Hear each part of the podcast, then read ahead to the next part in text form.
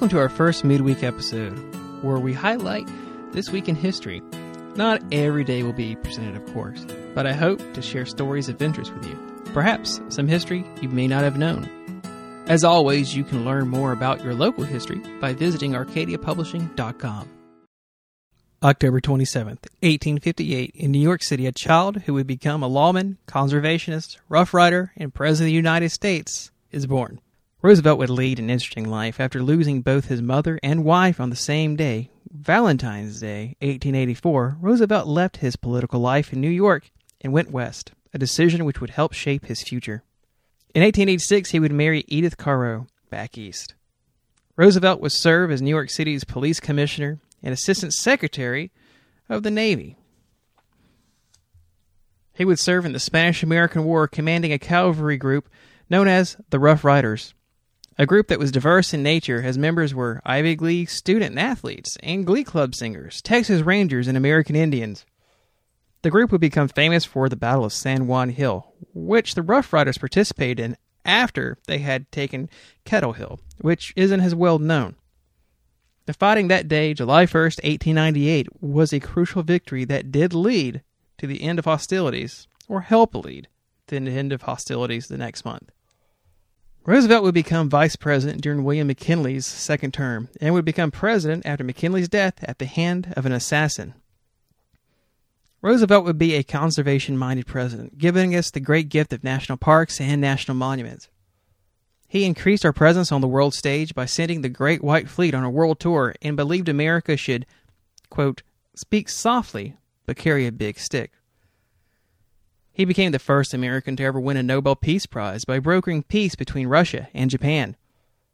Teddy Roosevelt, the tough president we envision, earned that reputation. Don't believe it? Consider that he gave a 90 minute speech after his presidency when he was running for re election again well, that might not be surprising the time of his speech, but the fact he did so after surviving an assassination attempt is.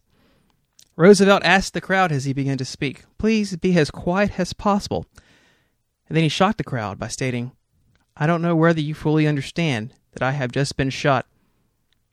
Roosevelt believed the bullet missed him and only hit the manuscript and other contents of his pocket, but had actually lodged against his fourth rib on its way to his heart. If not for the contents of his pockets, Roosevelt's story would have ended that day.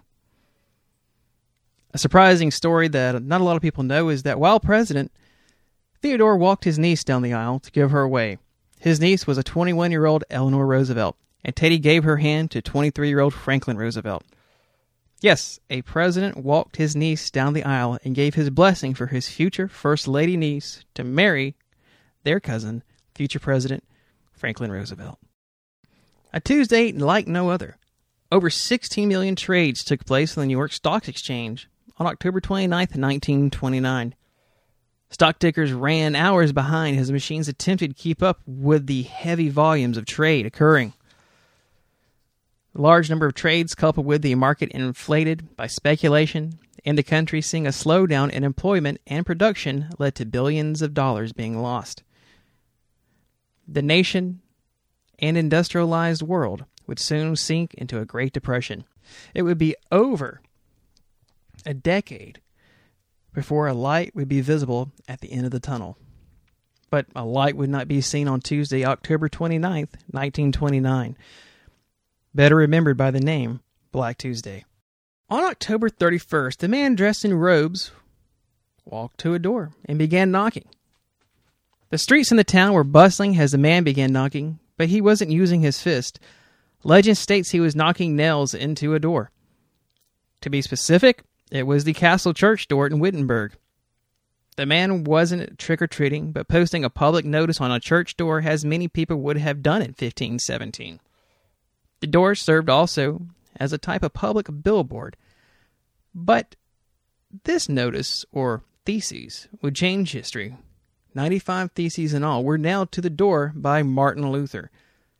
Soon his points regarding the Catholic Church's excesses and corruption was translated into other languages, and the Protestant Reformation was born.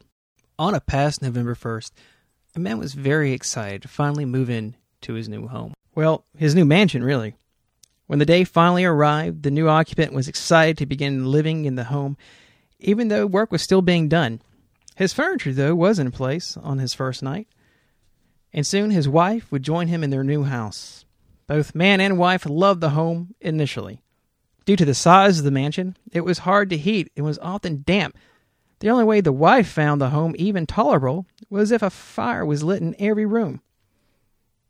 The town wasn't much to speak of at the time either. The streets were muddy, construction was taking place throughout the city, and the town was basically built on a swamp. The man and his wife would not live in the home long.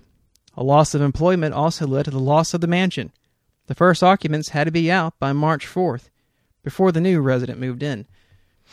The couple lived in the home for only four months, and for 219 years, the house has had over 40 families as residents. It actually sits on the most well known address in the world 1600 Pennsylvania Avenue. Known now as the White House, but then, on November 1st, 1800, it was called the President's House, and President John Adams became the first resident. Of course, in March of 1801, the man who beat Adams in the presidential election, costing him his job and new house, would move in. That man was Thomas Jefferson. Well, that wraps up this week's midweek episode. Remember, you can find books about Theodore Roosevelt, Halloween, Franklin Roosevelt, Thomas Jefferson, even religious history by visiting ArcadiaPublishing.com. See you next week.